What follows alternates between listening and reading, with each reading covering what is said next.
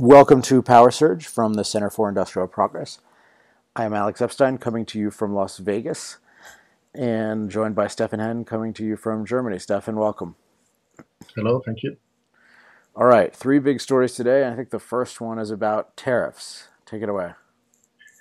Yeah, there are two stories about tariffs. One is from the U.S. Commerce Department that has on Tuesday imposed tariffs on imports of Chinese solar panels, and the duties range from 18.56 to 35.21%. And this has been deemed necessary because previously imposed tariffs in 2012 were undercut by re-imports from Chinese solar panels. And the reason for these tariffs is stated that the Chinese are subsidizing their production of solar panels, and that is unfair to domestic producers in the United States. So I mean, we often hear that, you know, solar panels are these amazingly fast-developing market, and yet here they're saying it's there's always all this bragging that the prices are so low, and then here they're saying the prices are too low, and that's the problem, right? Yeah, exactly. It's interesting that so many advocates of solar panels say, hey, look at the market prices declining so fast, and then you take a look at the, you know, imports from China, which are particularly cheap, and you see that they are subsidized, and now they try to punish it. Yeah, and I mean, it's interesting how when these news stories are reported, there's a narrative that the reporter has that he or she wants to be true, such as the solar panels are going through this revolutionary price reduction, and there's little to no investigation into the cause of it. So is it just flat innovation? Or is there some sort of government intervention? Did the Chinese government help contribute to the production of too many, and now they need to dump them at a lower price? But then it only comes out now because then the U.S. manufacturers are complaining. So in terms of policy, I mean, I guess we're in agreement that just all these subsidies should be scrapped, but that we shouldn't, that if China wants to subsidize solar panels, that's, you know, we can take the gift of fairly not very good energy. So. Yeah, and they are subsidized in so many ways, especially the domestic producers in the United States. They get like tax credits and loans and so on. And it's also interesting to see where the majority of panels comes from. China, they use a lot of cheap coal power to produce them. So imagine that wouldn't be possible. Yeah, I mean, imagine that they were using solar to produce solar. Yeah, right. Have a very low nightly production. Yeah. Very expensive batteries probably to compensate for that. Okay, related to that is another story, which is actually a few days old. Two Ohio senators, Sherrod Brown, a Democrat, and Rob Portman, a Republican, have written a letter to the Obama administration saying, quote, "We write to express serious concern about recent action taken by the Indian government that will have harmful consequences for U.S. solar photovoltaic manufacturing facilities and effectively close the Indian solar market to American PV companies." And that relates to tariffs imposed by the Indian government on U.S. solar panels. So on the one hand, you know, American politicians are complaining about the Indian tariffs for U.S. production, but they are also imposing tariffs on Chinese production. So it's hypocritical, I would say. And so is their basis the same in the sense of we're subsidizing a bunch of solar panel manufacturing? Yeah, they are also complaining that this like subsidizing and the penetration of the Indian market would be bad for the Indian economy. Because we're making the solar panels, or because it's not an efficient energy source? No, because the U.S. has such a strong solar industry, apparently. So it's somewhat of a nationalist thing. Yeah, a shutdown of foreign competition. Well, that always works well. Yeah, as we can observe in the near future. Yeah. All right, what else do we have going on? Yeah, there's a story from Chile where the Chilean Minister of Energy, newly appointed, by the way, sees natural gas as a dominant factor in Chilean energy in the near future. And the problem is that Chile consumes a lot of oil and gas, but doesn't produce as much. And Chilean government is considering increasing things like hydraulic fracturing and directional drilling with technology from the United States to copy the shale boom and increase its domestic production. Yeah, I like the quote from the story, "We are the poorest country in South America in terms of fossil fuels," unquote. Yeah. You know, implying that it would be good to be richer in terms of fossil fuels, and then embracing the technology that would turn what was a non-resource shale into a resource. So occasionally Chile does something good. Yeah, there's also a relation to U.S. liquefied natural gas exports, which is a hot issue today in the United States because politicians are discussing whether or not they should approve export terminals for natural gas, which would be good for the domestic producers, of course, to access the international market. It's remarkable how slow everything is because of this decision-making process, so to speak. And with Keystone, it's just insane because you think about what the company is doing. TransCanada, the company making the pipeline, and then the people who sign contracts, they're deciding on a certain timetable, this makes sense given these market conditions, but you delay something 6-7 years, everything changes. And so how do you plan if you don't know whether the plan starts in a year or if it starts in 7 years or never? And with the LNG stuff as well, it's there are these market conditions right now that seem to make sense to export and that could potentially change the global market. But if you wait X number of years, things might shift in a different direction. And companies might go out of business and then they don't produce as much gas. I don't know. But I have this concept that I used in an article a while back, energy at the speed of thought, which is the idea that when energy companies have ideas, they need to be able to act on them as soon as possible and to learn as soon as possible. And the rate of learning and the rate of progress is just completely slowed by these, quote, decision makers who, decide how much freedom they're going to take away. My suspicion is that much of this is anticipated by the companies, and a lot of projects never get proposed because of it. Because I already know this will lead to a political fight in the United States or some other country they want to invest in. And so we don't actually see how many projects are cancelled in planning phase because before they are actually proposed. Yeah, that's a great point. And I'd imagine a lot of them might be on the more innovative side too. So things where there's not as much precedent, and the safest things are more in the category of, okay, the government already approved this exact thing. But what if you have a new mining technology? Well, what are you going to have to go through to get that passed? The modern shale thing was almost lucky in the sense that the Obama administration had virtually no awareness of it, so they couldn't ban it. But no, imagine it had really been announced years in advance as a separate category of project. Who knows what would have happened? All right, let's go to North Dakota. So just as context, let's see, I visited North Dakota September of last year.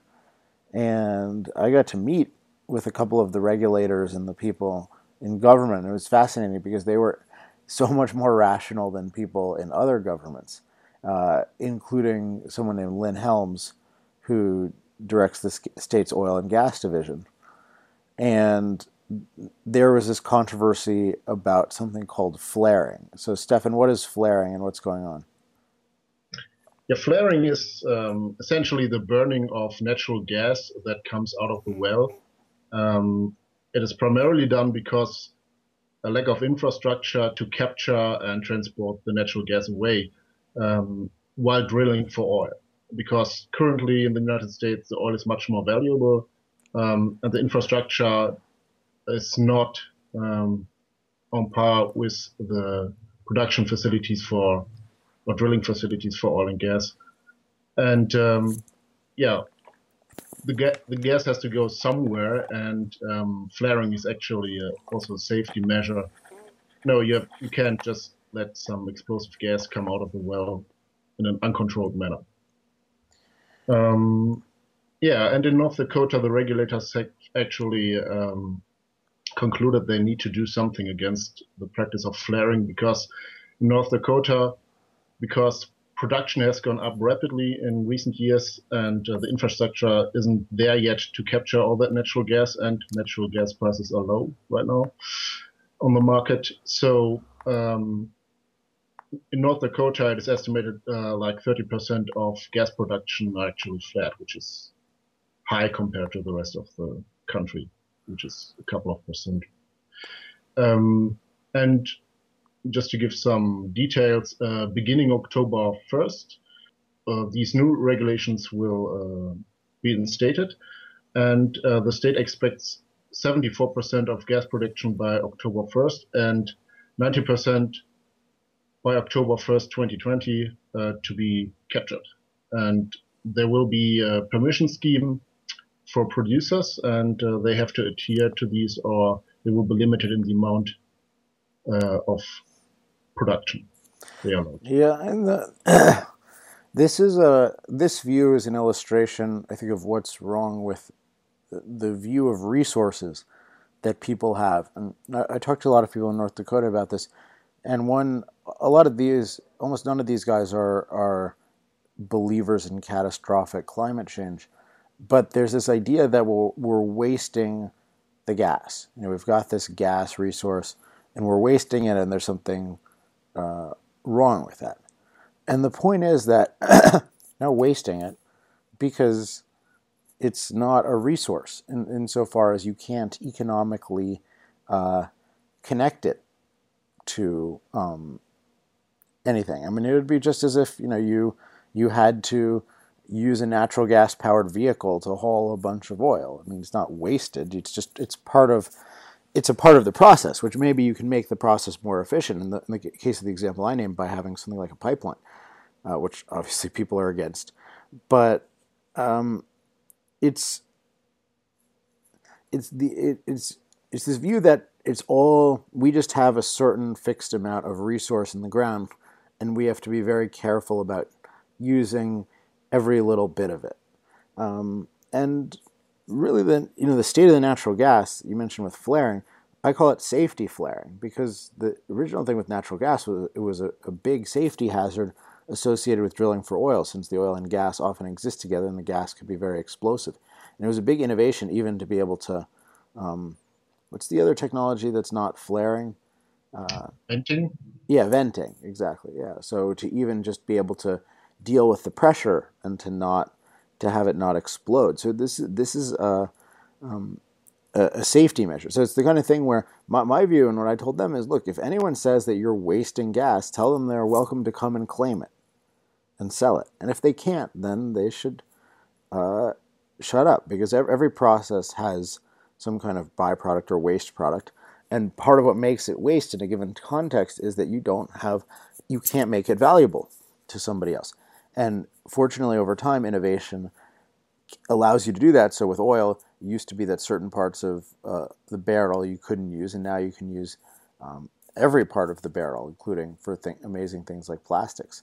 And here you can imagine, to go back to another story, let's say that if we're actually allowed to export natural gas, that would have, all things being equal, lead to a higher price point, which would allow for people around the world, for U.S. producers to get higher prices for their product and for more people around the world to have it. And that might lead to it to be more economic to connect some of these wells to natural gas system. So that's the kind of proactive policy. But here instead it's just restrict, restrict, restrict. And any kind of pretext they'll take. So my guess is that I have no inside information, but my guess is that in North Dakota, they're trying to do something to just appease the attackers.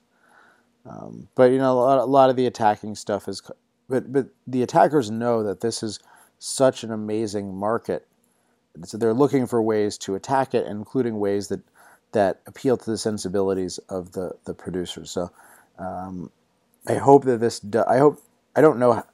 I hope this isn't as destructive as I think. But you're talking about restricting production, that is really destructive, and this idea is kind of idea of. Flaring is bad, we're wasting. You can use that with any kind of thing. And they use it with oil sands. They'll say, well, this takes more energy to produce than other kinds of oil. And that's not the way to think about it. The way to think about it is this valuable?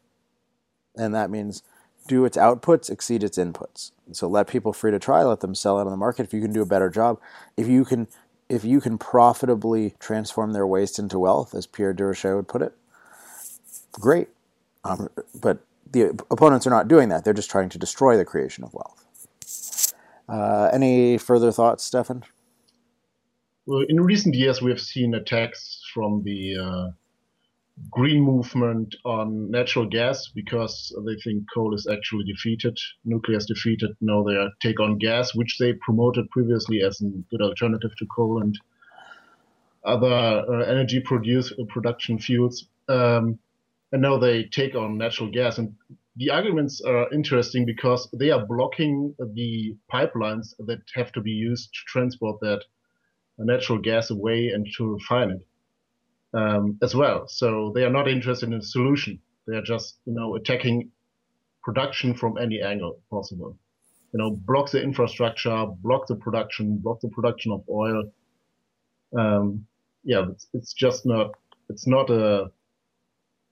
It's not a strategy that will lead to anything positive and productive. It's just destroy, destroy, destroy. Yeah, it's not the happiest note to end on. But it is the dynamic, and I guess this is a good time to plug Moral Case for Fossil Fuels, because particularly at the end, there's a chapter about the nature of the green movement and why you need to understand it. And why this idea of being green, of not impacting our environment, is toxic in any dose. And what happens is a consistent movement just opposes all kinds of impacts, including impacts that improve human life. And they're always trying to rationalize it by saying, oh, it's not really improving human life to bruise a whole bunch of oil that you're using to grow crops and take yourself amazing places. It's somehow damaging, but really they're just starving. They're starving us of prosperity and progress by starving our machines of energy, and that's the whole point, because machines impact our environment. That's what they do. But for the better for human beings, if your standard of life is human beings. But if your standard of life is non-human beings, then machines and energy are bad. So it's important to know that that's what's driving it, What another way to put it in software terms is that what bothers environmentalists about energy sources or fossil fuels are not the bugs in the sense of allegedly CO2 emissions and sulfur and what have you. It's the feature. It's that they're really good at transforming the world around us. That's what they're against. All right. Good times. So we should be back tomorrow. Tomorrow is Independence Day. So we'll have to think of something special for an Independence Day edition of Power Surge. We'll only have one American on the show, but Stefan is an honorary American, and if only our politicians understood America as well as he did. So, Stefan, thanks for coming. We'll talk tomorrow. Thank you. Until then.